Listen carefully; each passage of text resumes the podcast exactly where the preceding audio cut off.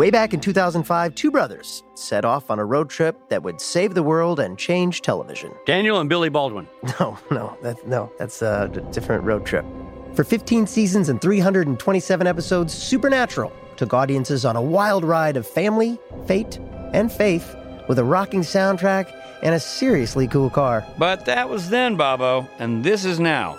And yes, the show has quote unquote ended, but we're not quite done with the journey. No, we're not. And that's why we're watching it all over again, or for Rob and me, for the first time, right. diving deep into every episode of Supernatural with the fine folks who made it. And we're taking you along for the ride. Whether you like it or not. I'm Rob Benedict. I played Chuck Shirley, aka God. Uh, spoiler. Yeah, it is a bit of a spoiler, but hey, spoilers are fair game here. Ah, fine. And I'm Richard Speight Jr., and I played the trickster, also known as the Archangel Gabriel. And I did a little bit of Loki work in there. Okay, you know we- we're running out of time. Okay, well, we'll be talking about the entire series, so whatever we say, accept it. You've been warned. So buckle up and settle in. Because this, my friend, is Supernatural, then and now. Hey, everybody, I'm Rob Benedict. And I'm Richard Speight Jr. We are talking about season two, episode three It's called Bloodlust, Robbie. Bloodlust, which is also the name of my uh, high school band. No. Really? No. I thought it was just lust. No, it's just blood. Hey, everybody, don't forget to like us on iTunes and Spotify. You know, five stars equals two full beards. Yeah, go ahead and give us five stars. You know you want to. It's time to do it. Pull the trigger. And, uh, and share uh, stories of our show with your friends via reposts on Instagram and Twitter. And get the word out there. Yeah, be sure people who love Supernatural know about this podcast so they can love it too. And now for episode three of season two, Bloodlust. Baby is back. Baby is back. Baby's got back. Baby got back. Baby's got trunk. Um, she's fixed, and the boys are headed to Red Lodge, Montana, to investigate reported decapitations and cattle mutilations. Gross. Once there, they pose as Weekly World News reporters and interview the sheriff. Sam and Dean head to the morgue to inspect the bodies and discover that the victims are vampires. Oh man. The brothers go in search of the vampires next, and in the process meet Gordon Walker, another hunter. However, Gordon focuses on vampires. He tells the boys he knows their reputation, but he's a solo operator and he leaves. But Gordon has tracked down a vampire and attacks it. Yeah. However, the vampire overpowers him, and Sam and Dean are there, and they rescue Gordon, and and Dean uh, quite violently kills the vampire. Well, is there a non-violent way to kill a vampire? Apparently not. I guess you got to kill him with kindness. right? But he does he does it, and then Sam kind of notices, boy, Dean seems a little unhinged. I think that's the Easy for. Sam to say, standing far away from the vampire while it's getting killed. Yeah, well, someone had to hold on to Gordon while the vampire was killed. Somebody had to cling to Gordon. Gordon offers to buy the boys a drink. Sam decides to head back to the hotel, not really loving what's going on there, leaving Dean and Gordon. At the motel, Sam calls Ellen at Harvelle's, who tells him that Gordon is nothing but trouble. That's kind Nothing of but funny- trouble, she says. Not that's kind of a funny scene too. She's like, "Oh yeah, no, he's great. Oh no, stay away from him." Um, back at the bar, Dean hears Gordon's backstory about why he hates vampires. They bond over being hunters, and Sam is suddenly kidnapped and taken to a vampire nest. Sam thinks he's done for.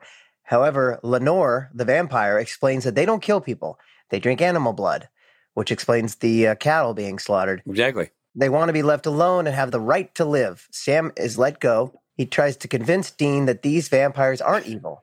Dean doesn't buy it. There's also several head of cattle outside the uh, the barn trying to convince Sam otherwise. Uh, no, they should be killed. She's a liar. They're not good Sam. vampires. She's a liar. They go to Lenore's house. There they find Gordon torturing her. They get in a fight with Gordon. He wants to kill all vampires. He pulls a knife on Sam and cuts him, hoping this will drive Lenore into a thirst frenzy. However, she controls herself. This seems to convince Dean that these vampires may be reformed. Dean pulls a gun on Gordon. Sam unties Lenore and she's able to escape. They brawl with Gordon, tie him up, and leave. Dean wonders if they've killed anything that hasn't deserved it as the episode ends. All right. So here's my. I'm diving into my review. I thought the whole theme of this episode was super weak. I uh, I think obviously Sterling is awesome. The acting is great. The action's great. Ty Olsson's in there, and it's like I thought the reveal of the fangs, like you push the button and the gums, and the fang comes out. Yeah. Super cool effect. Uh. I just thought the idea of hold on, maybe some monsters are good was a real weak Huh. uh, theme.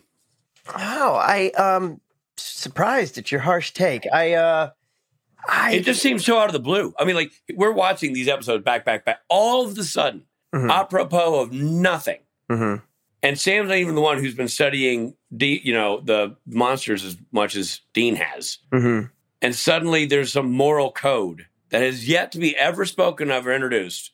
That if a creature is slaughtering things, but not the other thing that it's supposed to slaughter, meaning the vampires are eating the cattle in the town, might be ruining the farmer's livelihood. But as long as they're not eating people, it's okay. They're vampires. And also, Right. they can turn at the drop of a hat. Right. Well, I, I guess I, I just talking about it now. I, I, my thought, my counter to that would be that the, the greater issue that we're talking about is just that the, the boys are coming to terms with who they are and trying to figure out their own identity now that dad is dead.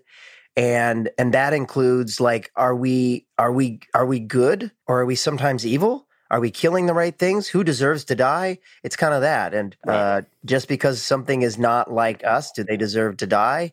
I think that that was sort of the the theme there I don't know. It just seems I totally hear what you're saying, and I actually think you you've said it very well.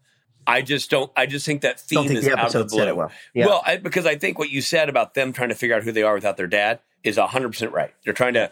What does it mean to be men now without a dad? What What is our true north? What is our Right. purpose? What is our job? How do we do it? And how do we how do we create our own moral code? Because right now, all we know is dad's moral code. right and so i think that's why this episode is necessary for the for the bible to get the conversation started, maybe, but I think that the it's such a, an abrupt 180. Like Gordon's mm-hmm. story of why he, when they're like, I had to kill my sister because she's a vampire, is, and they're like, what? Like they look down on him for that. And you're like, screw you guys. If like that's that's the you know he basically saved her from being a monster. You know what I mean? Like she had. It, it, it- he wasn't saying my sister was a vampire and she was only eating turtle meat. Like she became a vampire. He was a mercy killing. I'm sure that was really hard for him to do.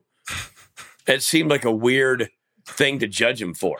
You know what I mean? who, who eats turtle meat is that a People love- thing people love turtle meat. who, who loves turtle meat Buddy, turtle soup is the thing. i guess so I have a cat named Turtle. yeah but you don't eat her No, I wouldn't wouldn't dare. Which is why I don't want my cat anywhere near Sterling.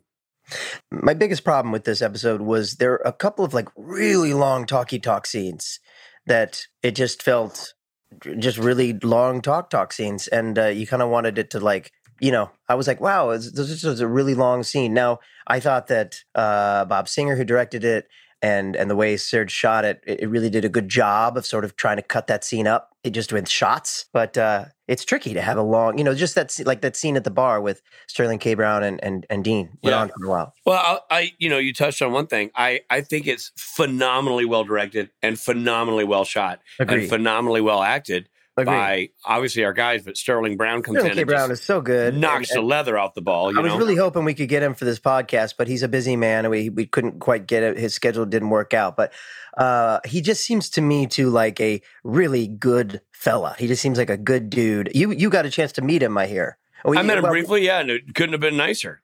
But all of those things elevate. Like Sterling's, you know, fantastic performance. Serge's uh, great work. Brad's great work, and Bob's amazing directing. Hmm. All elevate Mhm. this story that I thought was built on a weak premise. That doesn't mean I'm right, by the way, because I know plenty of people. It's not like I think it's a poorly done episode. I think the episode is done very well. I just think the premise of this of the story is weak for me. Yeah, I hear you. No, I hear you. Um, yeah, I think at the at the end of the day, I was thoroughly taken with the performances and with the direction and the the way it was shot. But I, uh, but yeah, it's it's not like my top five episodes or anything. But uh, yeah, I did, it felt honestly because of Sterling K. Brown's what he goes on to become. It's nice in retrospect. It feels like a special little episode, you know. And and Yeah. it, and like you said, Ty Olsson and also um, um, Amber Benson, who was uh, really big at the time because she was on um, uh, Buffy the Vampire Slayer, which I thought was a, a interesting little wink um, that she was a vampire hunter on Buffy, and here she is as a vampire. Oh yeah. Wow. Yeah. Cool. So I'm gonna I'm gonna give it because I uh yeah, I hate to be this guy. I'm gonna go with Elvis Mutton Chops. Oh, all right, um, I'm gonna give it a Sterling K. Brown goatee. Solid move. I like that. I like that. I like we did it. I like what you did K. there. Bro T. You you gave it the Sterling K Brown. We can just call it the Sterling K Brown. Sterling K. Brown. That's what I got. Um, great. You got a, an Elvis and a Sterling K Brown. yeah. So we have such a treat. It doesn't stop there, guys. We've got cinematographer Serge Ladouceur, who we've had before, but he's coming with another returning guest, but never they've never been together on our show. Camera, a camera operator, Brad Creasser. Uh, they're both dear friends of ours, just wildly successful and talented at what they do. And here's our conversation with Serge and Brad.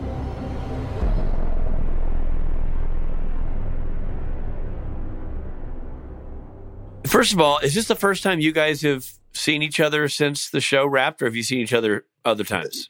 No, we um, we went out for dinner. Serge was in Vancouver um, in April, wrapping up his apart his apartment.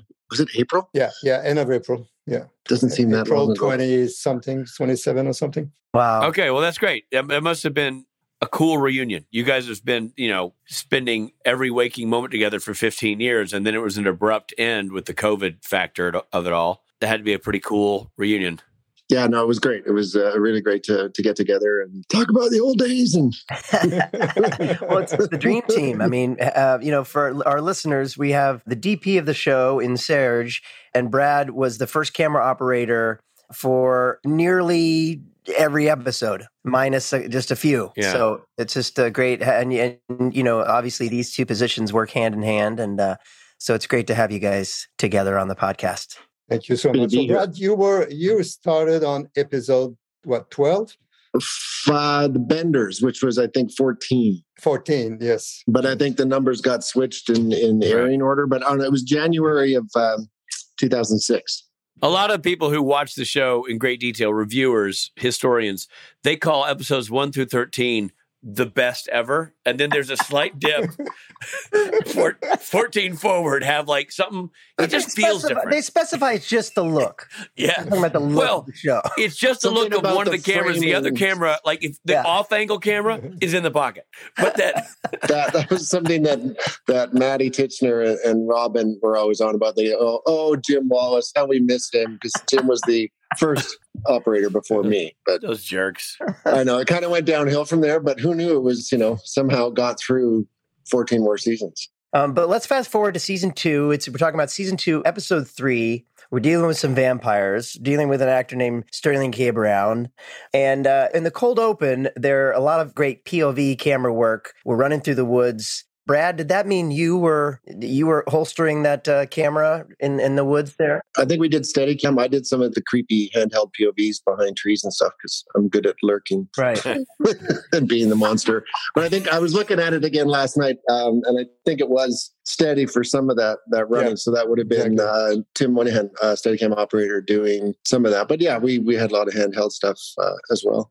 They're right. great moves. There are great moves there. And then one thing I can tell you is the uh, the scary beats they work because looking uh, looking back at this episode was really looking at something new for me. Not that I, you know, getting old and forgot things, but no, but uh, the uh, it was really like watching it for the first time, mm. and then I was surprised how well those scary beats uh, worked. You know? Yeah, especially when you were talking about the the girl around the the tree and then yeah. uh, she's got nailed by the uh, the pers- uh, pursuing.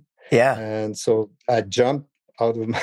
yeah, I did too. Yeah, yeah, it was fantastic. And there's that moment with Sterling K. Brown is following the boys, and then he stops, and the and you kind of and then he turns. You think someone's going to be there, but no one's there. Then he turns back. Then they're there. You know, this all this is sort of like almost like uh like fake jump scares. We're like, huh, oh, there's nothing. Oh, yeah, well, then the camera moving up behind him, and then he, you know, you think that's the POV of the, exactly. the guys coming after him, and then he turns. Yeah, nobody's there. Yeah, no, it was great. It was uh, well or- orchestrated, and, and uh, of course directed by our, our dear friend Mr. Robert Singh. Yeah, that young gun is going to go places. You know what I'm saying? Okay, guys, hold on. We're coming right back.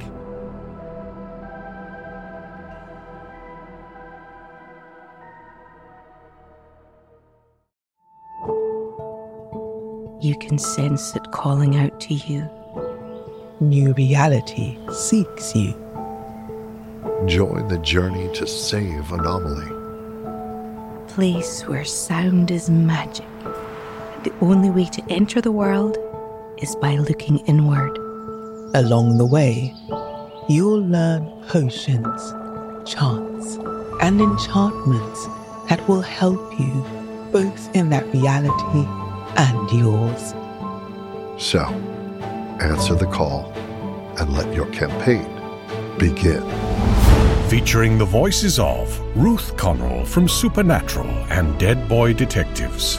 There are ordeals ahead, yet with guidance, you will face them head on without fear. Todd Stashwick from Star Trek Picard and 12 Monkeys. When the time arrives, wherever your journey takes you, be there with no attachments. And R&B singer NC Gray. There are worlds, realms, dimensions, and realities beyond yours.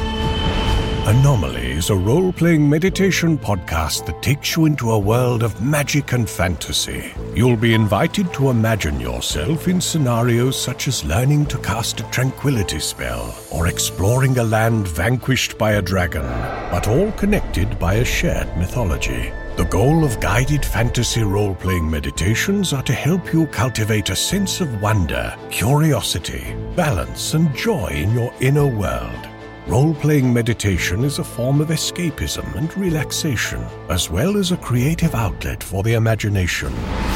The first campaign is an introduction to the world of Anomaly, its lands, magic, and secrets. In the eight chapters, you'll stretch your imagination, learn to center yourself, offer forgiveness, find confidence, relieve stress, and stop racing thoughts. Your true self will emerge, allowing you to manage your goals and dreams without confusion, distrust, or self doubt. You can find it on Spotify, Apple, and wherever you listen to podcasts. Or visit seekanomaly.com to learn more. Anomaly spelled with an I-E, not a Y. Seek anomaly. Hear its magic.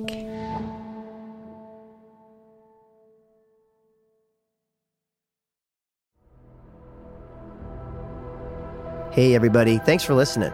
And now back to the episode.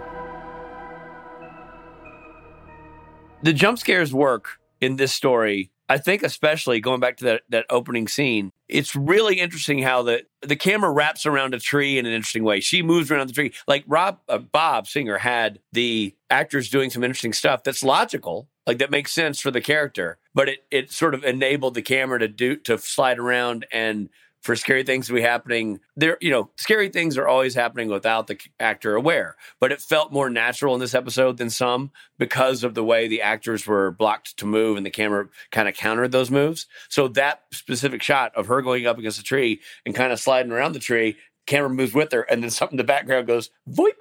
You know, it's real quick, real creepy. Yeah, no, it was great. It was it was so well done. Mr. Singer designed some great shots in that episode, so I, I found that. Yeah.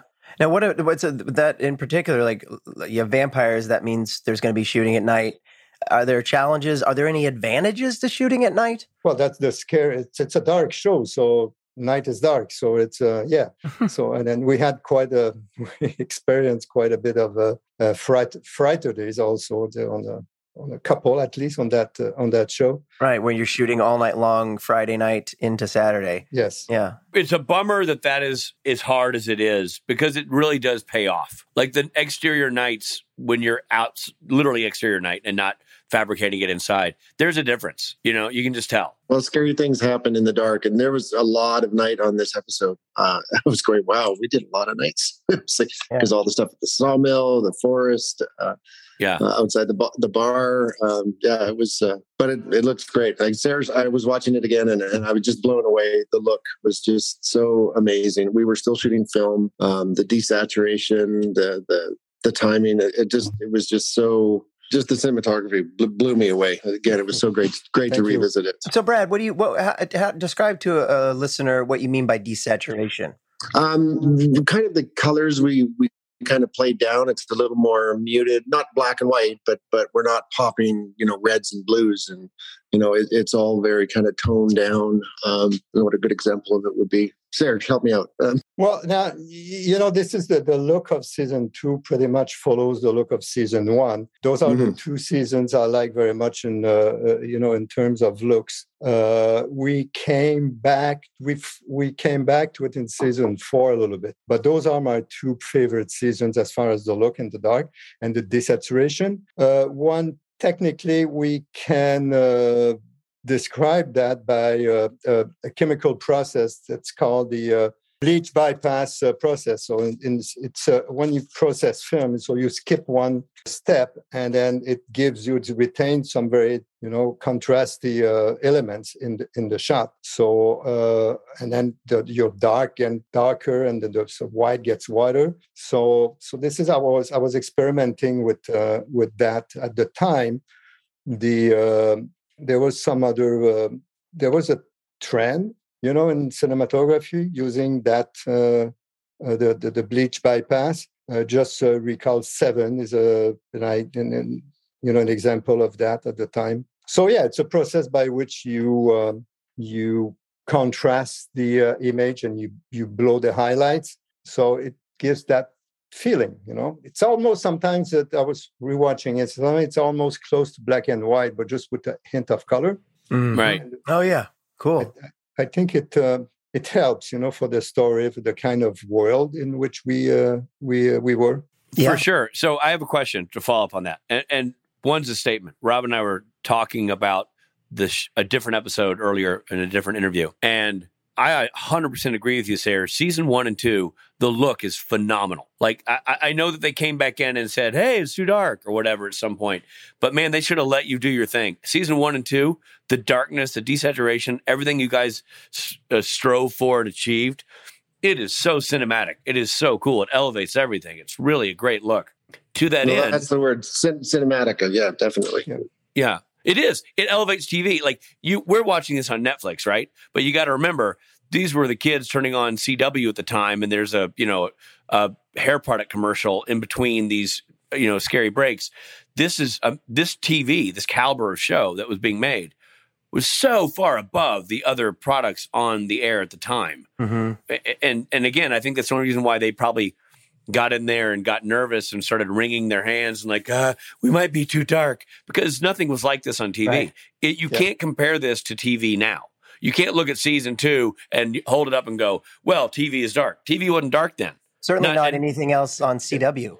Too, no, and no. The, and you know there was no apps. You wouldn't want you weren't watching things on streaming services. You were watching, you know, and I, and we're watching the true color pass of it, so it's great on Netflix. I don't know what the you know how CW broadcasted if they tweaked any of that at all, but it was it's phenomenal to watch what you guys uh, achieved early on and and continue to achieve. But I know that you're you would have had you had your way, they wouldn't have messed with your look. You know what I mean? You would have kept your look going. I would have kept going with that, but what we find out, we found out at beginning of season three, I had the words from uh, Eric and the production that they wanted to have to have more color, you know. So to uh, said okay, so and then Eric said, so we don't have the choice but to comply, you know. Uh, right. So I said, uh, okay, so that's why when you start looking at uh, when you look at season three, suddenly it's uh, it's more it's colorful and then it's uh, I, I, it it works in in a way, but to me it's uh, it doesn't have the doesn't have the taste of the uh, the first two uh, the first two seasons. It 100 percent works, but uh, but to to my point, to your point, to Brad's point, to Rob's point, there was just a sort of an edgier cinema tone to the first two seasons that that really holds up super well. Yeah. And my question about that, you're talking about desaturation, Serge, and you were explaining that process. The bleach bypass, is that what it's called? Bleach bypass, yeah. Yeah. When it, back then, this it, is on it's film. an emulation of the bleach bypass. You know, it's done in, on on the on the color timing uh, uh, video. Uh, it's just an emulation. There's no chemical process anymore. It's just an emulation of it. You know. Even back then. Yeah. Oh. Yeah. Did, no, no. In, yeah. in, in, yeah. cinema, look, you, in cinema, in uh, uh, let's say in, in, Seven and all of these films, so they were really doing the the film thing. But even though we were doing film, the we were transferring it to video, and then in the the timing suite, we were you know emulating the, the bleach bypass. There was no chemical, you know, process oh. Oh, that's interesting. So here's so this leads to my next question. When you were shooting these episodes, because I I started directing in in the world of digital, so I never directed an episode of Supernatural on film. Maybe this is a dumb question, but was there a monitor? Like, were directors using monitors then? Yes. was this LUT on there? Like, did it have this color palette on the director's monitor? N- not really, because we had like like just an eight-inch uh, monitor, and uh, so the the look was applied later. Gotcha. So we were trying to you know tweak the monitor a little bit so we can have an idea of of, of the look, but the look wasn't baked in the daily, so it was. Uh, it was transferred accordingly to the uh, to the goal we were we were having. Gotcha. Yeah, we're just coming off a video tap that's on the camera. You would just plug in a cable like a BNC, like you would your your TV almost, and run it to the monitor. But they're looking at it on a nine inch Sony little monitor. We didn't have the big, you know, twenty five Right. inch, you know, ten thousand or twenty five thousand dollar monitors that you see now on sets at villages for. So, uh, so they're seeing what you're seeing, Brad, but you're saying, Serge, they're doing a little tweaking to try to give it a little bit of the of the flavor of what's going on, but they they're not doing a full LUT pass or anything like that. No, at all. no, no, No, no. And I, I, I'm looking through a reflex mirror spinning. I'm seeing a live image through a camera, not a digital image. I'm seeing a, a, clear uh, optical image, not a digital. And then when the digital cameras came out, it all became, you know, looking at a little video monitor through the eyepiece, not actually through a mirror that's, you know, spinning. That some of the image is going to the film, the other image is going to the eyepiece. If I was to take my Ah. eye off the eyepiece, any light coming in from the eyepiece can Uh, fog the film. So you can get you can you can Exactly, ruin yeah. film if you have light coming in the eyepiece that's not blocked because it's going to hit the film and expose because of the mirror spinning. So it's it's very different from from the digital world. wow. That's interesting. In- One thing I found out looking, uh, you know, I was watching uh, uh, the episode on uh, Prime, you know, Prime Video. Yeah. from, uh, That- that's where I was too. Yeah. yeah. And uh, Mhm. At the end of, uh, I think at the end of uh, 203, there is a teaser for the next one. And this teaser was edited before it was time. And then you can see the color. It was Oh no, weird. That's right. That's right. Yeah, You saw I that, noticed right? that. huh? Yeah. Yeah, I did. Yeah, I was on Prime as well. Yeah. And so that was funny. And then it was there, it was like that at the time, which I didn't like very much because they were, you know, somewhere down the uh, the workflow, this did wasn't over wasn't overlooked. Wow. So I said, yeah, isn't something missing there? So, wow. Interesting. Yeah. Hey, so you know, you mentioned um, Tim, who was doing the Steadicam work, uh, right? Yeah. Yes. Moynihan.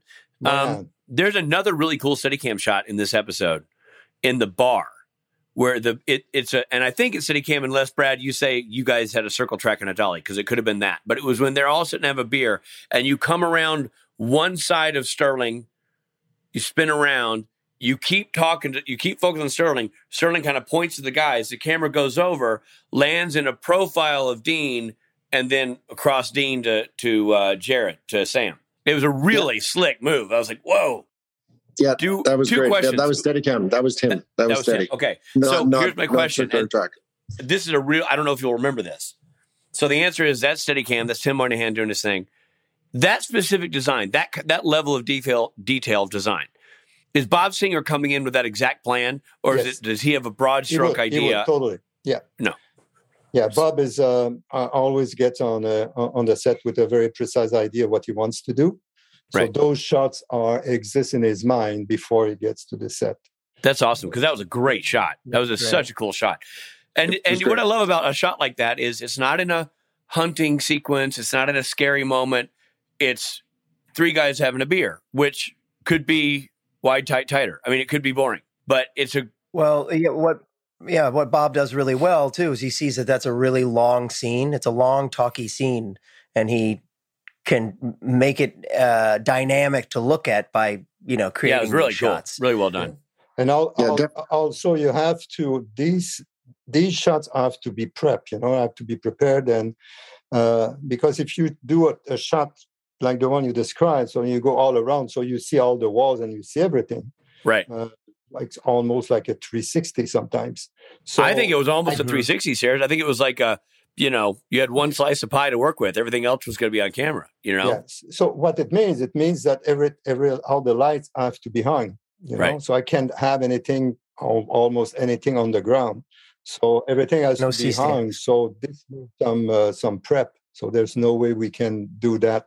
You know, oh, okay, let's do that, and then uh, and then it happens in the the next 20 minutes. You know, no. So you have to to know in advance what you're doing and uh, and then prep for it. Now, when you say you have to know in advance and prep for it, would you mean that Bob would come to you a day before and say this is the plan, or in the camera blocking is that enough time to be prepared? Like if if Bob walks into that scene, he goes, "Okay, Serge, this is my move," and is that enough time for you to prepare for that, or did you need to know the day in advance? Well, it, it depends on the extent of the the prep we did before. Uh, at the time, I wasn't participating on the uh, because I was shooting every episode.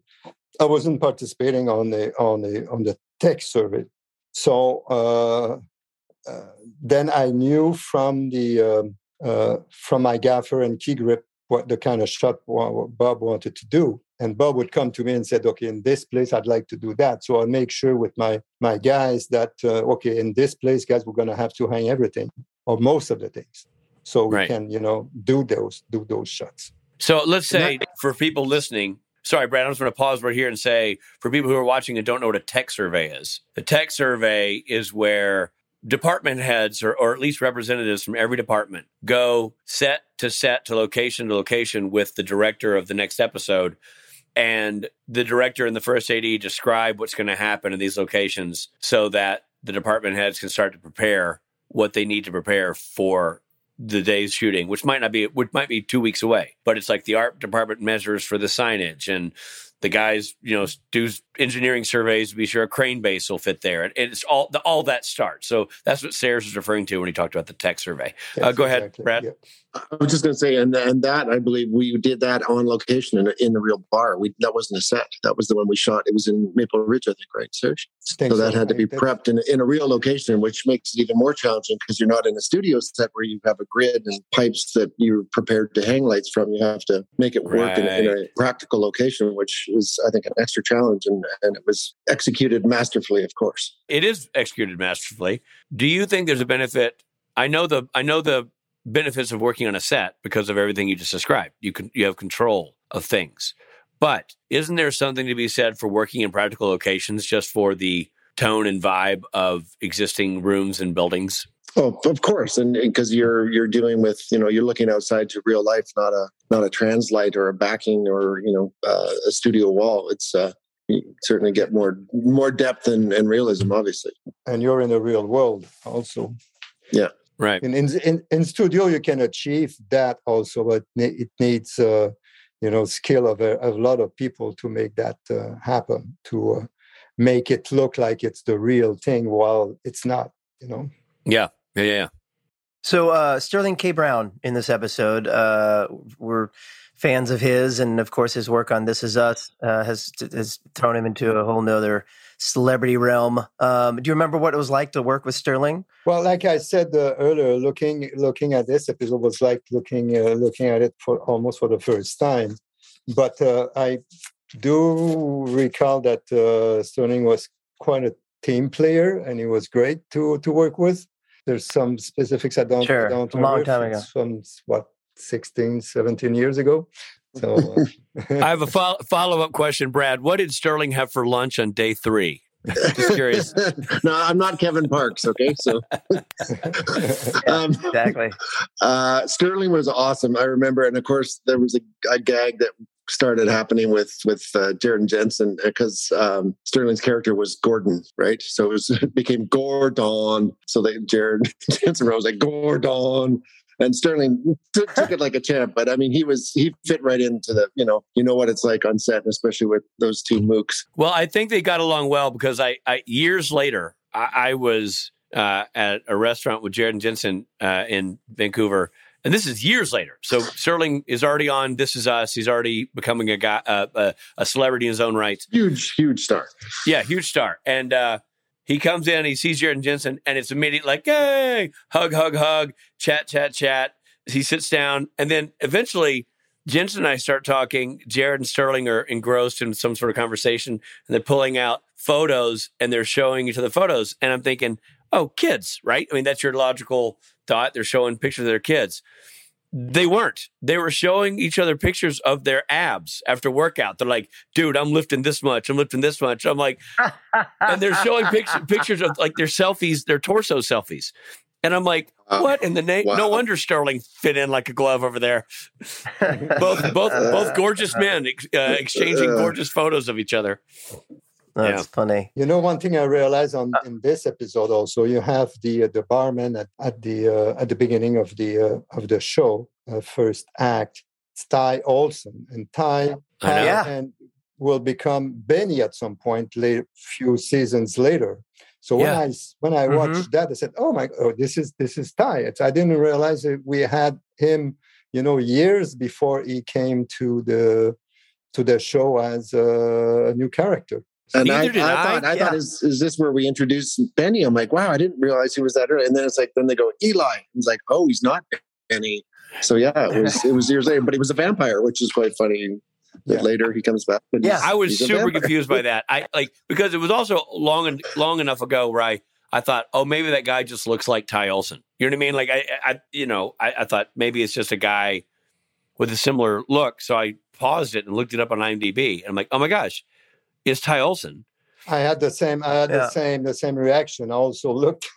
On the yeah, and and thought this. I mean, Serge. I thought the exact same thing. I'm like, oh, this is Benny, and they're calling him Eli. I'm like, okay, this is not Yeah. Benny. And then he's a vampire, and I'm like, I know Supernatural has bought has brought back a lot of actors. Some girl plays a babysitter in one season. Next year, she's a you know flesh eater or something. You know, but I've never. It's never occurred to me, or I never realized that they ha- they brought back an actor playing the same monster, but a different character in that same monster field. You know, Yeah. he's a vampire here and then a vampire later, but a different vampire. yeah. Second time we meet him in Purgatory. So We're we're our type Yeah. typecasting Ty Olsson as a vampire. Yeah. There was another cameo in this episode too. I don't know if you guys realized. Hold on, hold on. Let me think about it. Cameo. What scene? Uh, in the sheriff's office, when the boys are posing as reporters, talking to the sheriff about the cattle mutilations, Okay. there is a um, the sheriff's assistant uh, female that comes to the door saying they're ready for you now. He's got a press conference or something. Do you know who that woman was? no. Cheryl Teagues. Mackenzie Ackles, Jensen's sister. What? No way. She Okay. she was in town visiting. She's not in the business. She was in town visiting, and I guess Jensen goaded her into making a little uh, walk on that day we were shooting it. That's awesome. Yeah, so I thought that was a little. There's one of Rob's fun facts. Wow. yeah, facts. exactly. That's. A, I just checked our fun facts to see if that was in it, and it isn't. So that's. There you go. You just, You uh, just trumped the fun facts. That's my contribution. That's yeah, great. that was that was fun. No, it was That's great. It was uh, so it's a family affair, even from like season two. Yeah. Oh, cool. There are nice, Um, nice moments to be recalled also on, on this episode. So I was in touch with uh, with Bob uh, the last couple of days, and I asked him, "Do you uh, do you have any special memories that you have about this uh, this episode?" So then he replied to me, said he had a couple. So I said I was going to talk to you about uh, about that. Great. One is the uh, uh, it's the shot of uh, Jensen at the very end of, of the show. And then that shot became kind of an iconic uh, image of Supernatural. This is looking back at the camera, and there's a flare. And uh, when we were shooting that, uh, uh, we were ready to do that. And uh, and Brad was saying, uh, if you recall, Brad said there is a flare. So yes, we'll love it. So let's do it. It's just The flare, the Yeah. flare. It's like yeah, I just have down on my my notes. It's just the Yeah. flare. It was like yes. Amazing. One of the best moments of the series. I remember that shot. I thought that shot was so cool. And, you know, I think people now so much go, oh, let's get the flare, aim for the flare. That was not the style of the time, you know, to like to to reach for flares and that kind of thing. And that was such a cool, dramatic moment. And it, it, was helps. the, it uh, helped happy- Jensen look, the happy accident. yeah, a happy accident that looked amazing. Yeah, I bet. and it helped it helped with Jensen in that moment because he's not he doesn't look good on camera and doesn't have a very dramatic you know stare in that True. moment so it really helped offset his Well, it awkwardness. distracted you Yeah. from his face, so you didn't have to look at his face. You're like, oh, look at that Yeah. nice little, look at that nice little sun ring. It's like a rainbow. You can see the rainbow. I mean, Oh that's God. man. It like so. That's a pretty good shot. Like that. If you just do that. Um, now, Serge, first of all, thank you for doing our job for us and, and interviewing Bob. Bob. Um, but also, you did um, also. But um, was that was that flare a result of shooting at a specific time of day? Probably the sun mm-hmm. wasn't so. We're, probably we're looking at the at, towards the sun, and then it just flared the lens. And so, in that, you have the choice with the grip to flag it or to let it go. So, in that instance, so you make the decision to let it go because right. it's cool. Yeah, yeah. You know, I tell you, that's like that's like a a, a grip's freedom cry. Don't flag it. Let it yeah. go. there should be shirts. but they would be happy to flag it, but you just you have to tell them don't do it. so, and flagging it means yeah. putting up a piece of material that, that would block that flare from happening uh, off the off to the side of the lens. Uh, so, I know you just said this, Serge, but I just want to reiterate for my own clarification. So, you guys didn't plan for the flare; you just saw that it was going to happen and decided to embrace it. Yeah, that's awesome. That was such a cool shot. It, it's yeah, it's it became one of my favorite, I think, of, of the series. Oh no, it's literally, and it, it looks like something. Again, I use maybe I'm overusing the term cinematic, but it has that river runs through it, sort of epic, you know, sh- mm-hmm. shot yeah. feel. Sure, with a with another, you know, with a Brad Pitt looking fella. Yeah, but it, it, it, helped. He helped the scene a little there, but um, whatever. no, this is the kind of situation where you decide you decide you go with it or you don't. So there's still a creative right. choice happening there.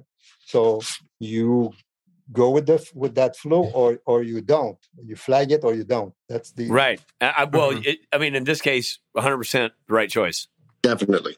Definitely. Yeah. The other thing about this episode that I just wanted to throw up because it just seeing it again and almost like you said, Serge, for the first time, that's probably some of the best driving sequences we've done with the Impala, like the long the long yes. lens coming over the hill, the camera car work. Like we we didn't do that very often, and that to me was one of the most the iconic Impala and the boys driving, uh, which we did, you know, insert car uh, and long lenses. Like the whole sequence was was fantastic, and it was all Bob. Bob wanted to get some really, you know, we had great beauty shots, and this is, uh, you know, us physically on a camera car going around them and uh, and and towing them and and the whole works. I mean, it's time, you know, a lot of time involved in doing that kind of work, but it was it was amazing and, and, and some of the best looking footage. So yeah, no, it, it looks amazing. That. I agree with that because this is the uh, the comeback of the Impala.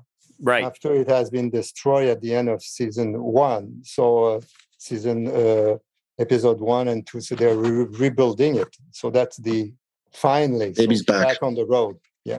You answered my question. I was going to say, aside from just doing that because it, it's a good idea for the show itself, it really is thematic because you're bringing a character mm-hmm. back. It's a resurrection of the car, right? I mean, yeah, very cool. So he could justify spending that time as a director on those moments because it really was solidifying that Baby was not going anywhere. Every time Jared and Jensen died, believe me, they're coming back. And now we've just said the same thing about the car. Set the tone. Uh, Serge, you were saying earlier you talked to Bob. Was there another story outside of the flare story that he wanted to yeah, share? Yeah, there was a moment when we were, um, you know, at the sawmill. So uh, he said, um, "I had uh, I had a few uh, shots to, um, I had a lot of shots uh, design, and he said." Towards the end of, of the night, so I uh, decided to do the shot and this the scene where uh, the guy's head is cut off by uh, uh, Jen by uh, Jensen and uh, by Dean. And so we went about to do that, and he said, "Okay, so what can we do now?" So we turn turns on, and he looks, and the, on the other side, the sun's almost not. So the uh, the day's about to to break. So uh, said, okay, so take, good, we do we, we, did that. So that was one uh, one moment he uh, he recalled that he wanted to come Oh, yeah. So that was uh, uh, you know coming back to um, getting back to the uh, Fraturday uh, thing we were talking about earlier. Right. Long night yeah. after a long night. So that was probably one of the last shots we we did on that night. When yeah. Oh, is that right? Right before the before sun the sun came yeah. out. Yeah, sky was turning blue. You look on the other side, and, and it's the day's breaking up. I think the efficiency of a crew and director are tested on those moments when you like how much story do you have to tell how much daylight do you have or or no daylight do you have left to tell it and how do you efficiently accomplish what you need to accomplish because let's be honest 9 times out of 10 whatever the plan is gets abandoned for some truncated version exactly. of storytelling but how do you still make it cool, effective, and cinematic and all those things? Of course, you don't do you don't get better than Bob Singer at something like that, you know. So, and especially episode three. So that means we were shooting kind of uh, probably August or something, August or end of July or beginning of August. And uh, these the the days they are very long and nights are very short. So you have to maximize your uh, shooting time so you don't get trapped into a kind of situation where oh okay no right finish Right. because the the sun's coming up. Right. That's when it doesn't get dark until like nine o'clock in Van- Vancouver. Exactly. Yeah. Um, well, guys, uh, we could ca- talk to you all day, but we'll, we'll we'll let you go. We know you're busy, man. it's Canada and, Day, uh, Rob. We, just- got to let them go celebrate Canada. It's Canada Day. Go, go celebrate.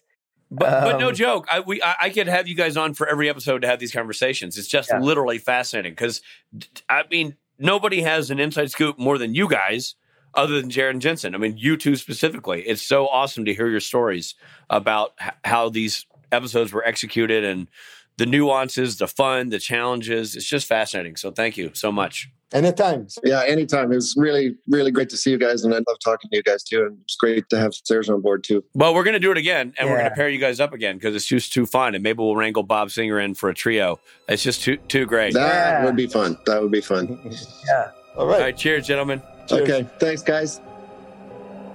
Hey there, this is Jensen. I hope you're enjoying the episode, uh, but we need to pull over for a second for some messages, and I got to take a leak.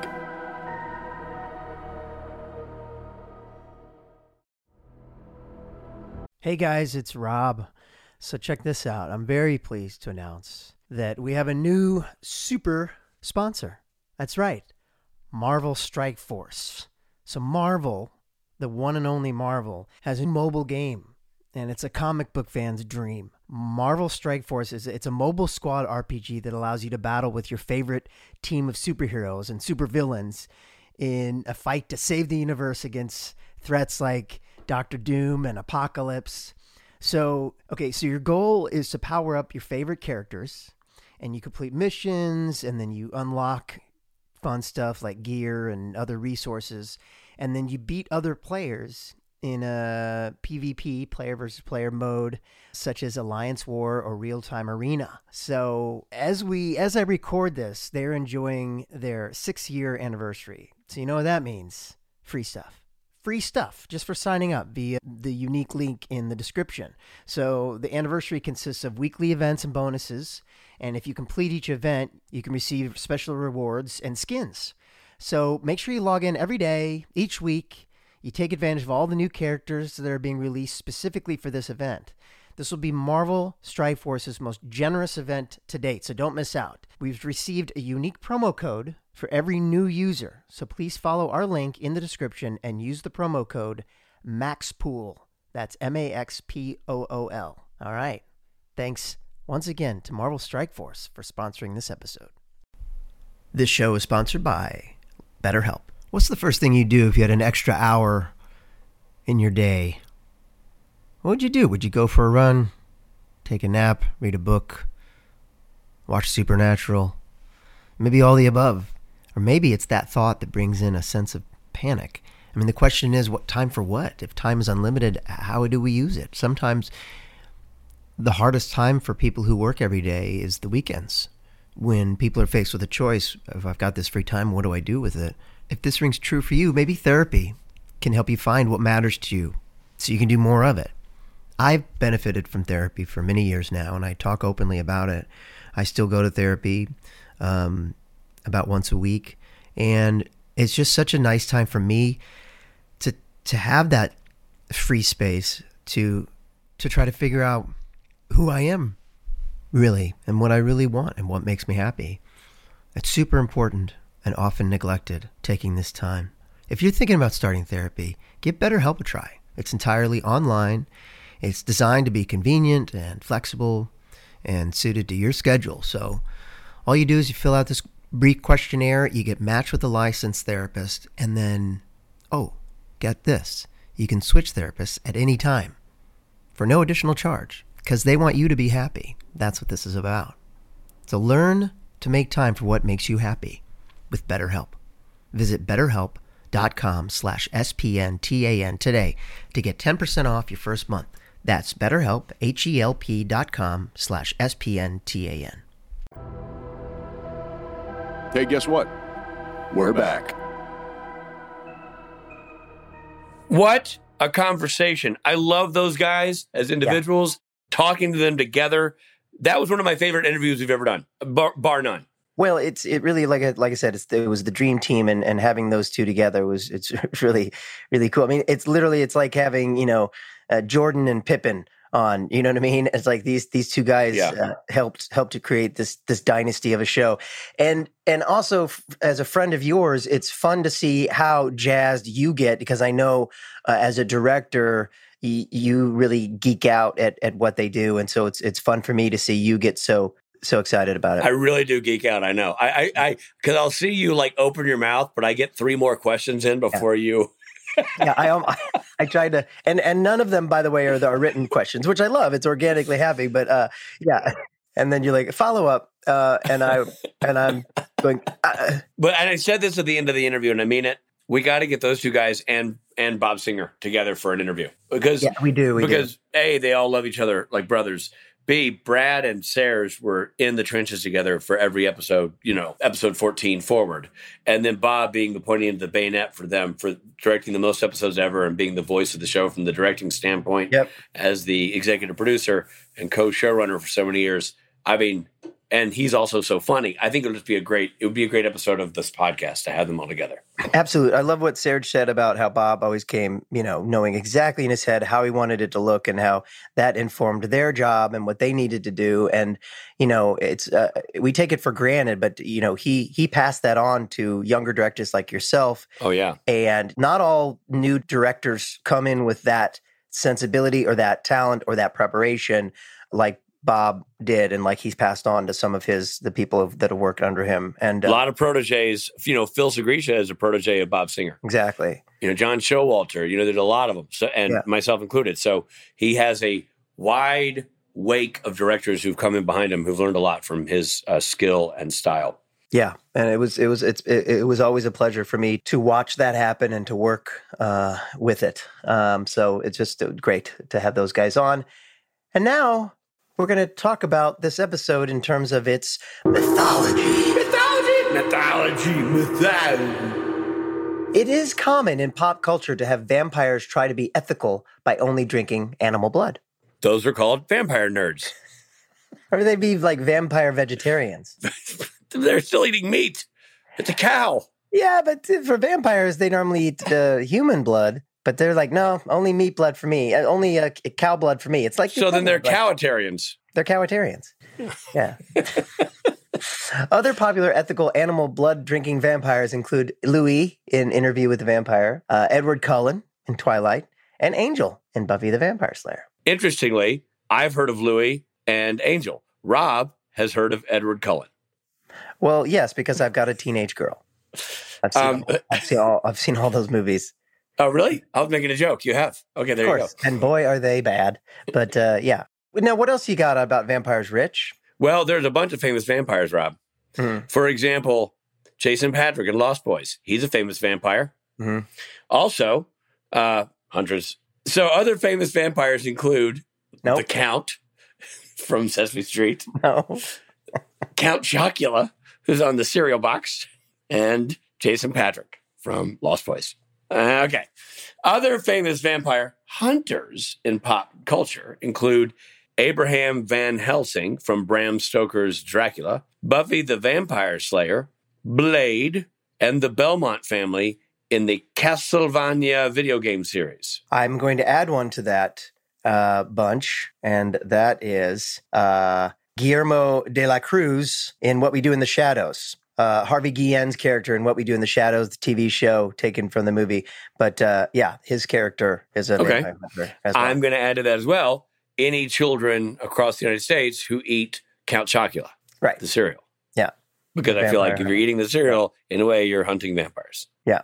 Only you're doing it by filling your body with so much malnutrition that you're going to wither and die uh, early in your adult years. Yeah, I there's was no gonna say they're nutrients in that also- cereal. Yeah, they're also candidates uh, for cavities.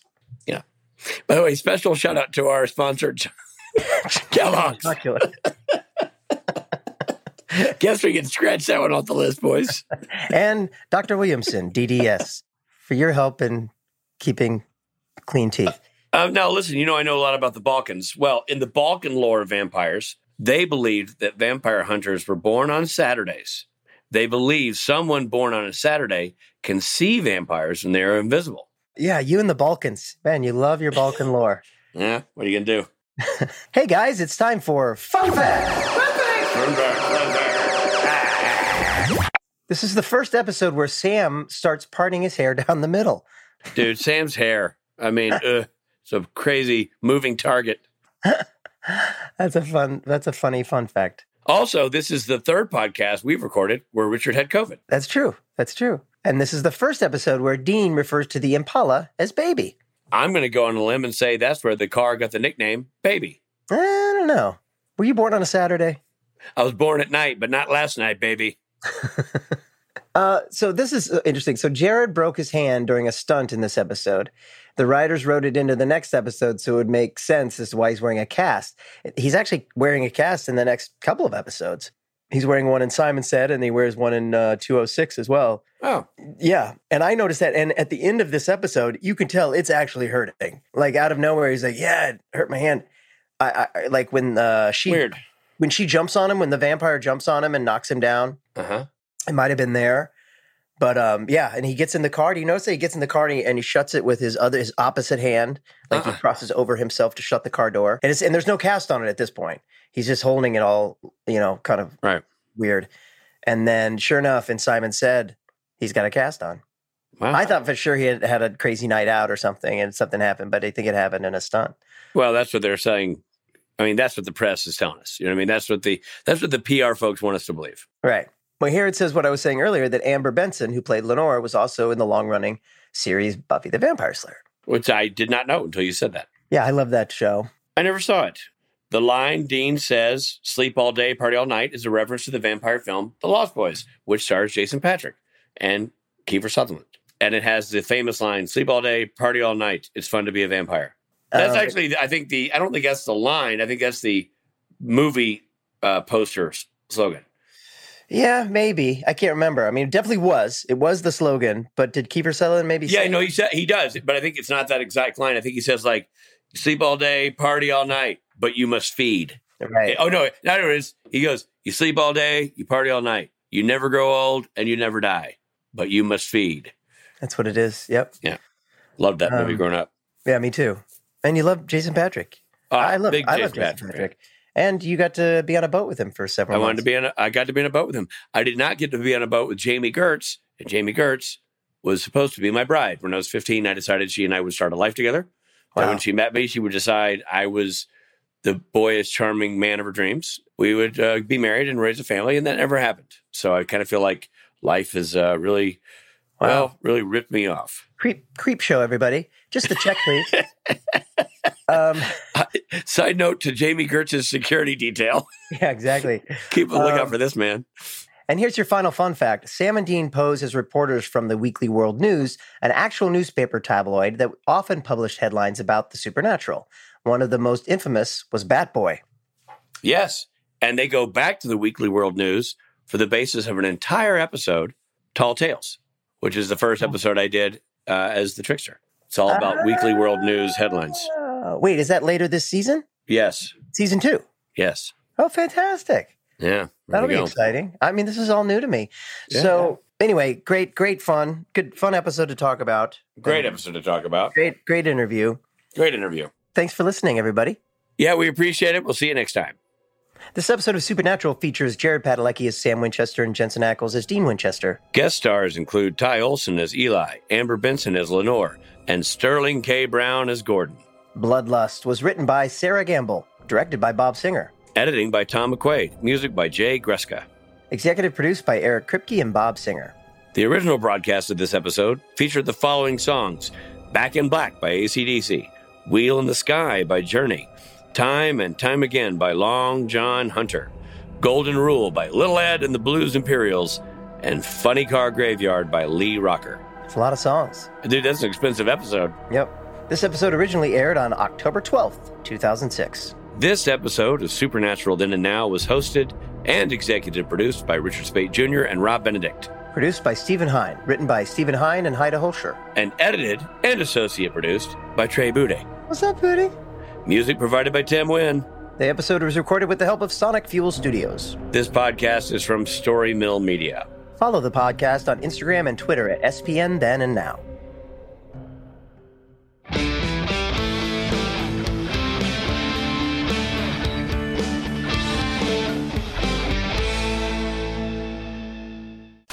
Can we just go back to the opening of this sentence? Other popular ethical animal blood drinking vampires? Yeah, it's a big Steve. Hilarious. Uh, hey, guys. I have COVID. Uh, now, now we know going forward, all you have to say is other popular cowitarians. yeah. Or we could just uh, call it P E A B D vampires. Piebd. Also, uh, hunters, vampire hunter. Oh, it's a hunter thing. Oh, I didn't see that part. I should read the question first. Before you start improvising. It was a great job. Hold on, I got to put my. Uh, I, I closed up, forgetting we had to do all our credits. Um, let me tell you something. I'll tell you right now. It was a great interview. Yeah, we said that. One of our favorites. No, just say it again. Okay. One of the best. All right, go on. Story Mill Media.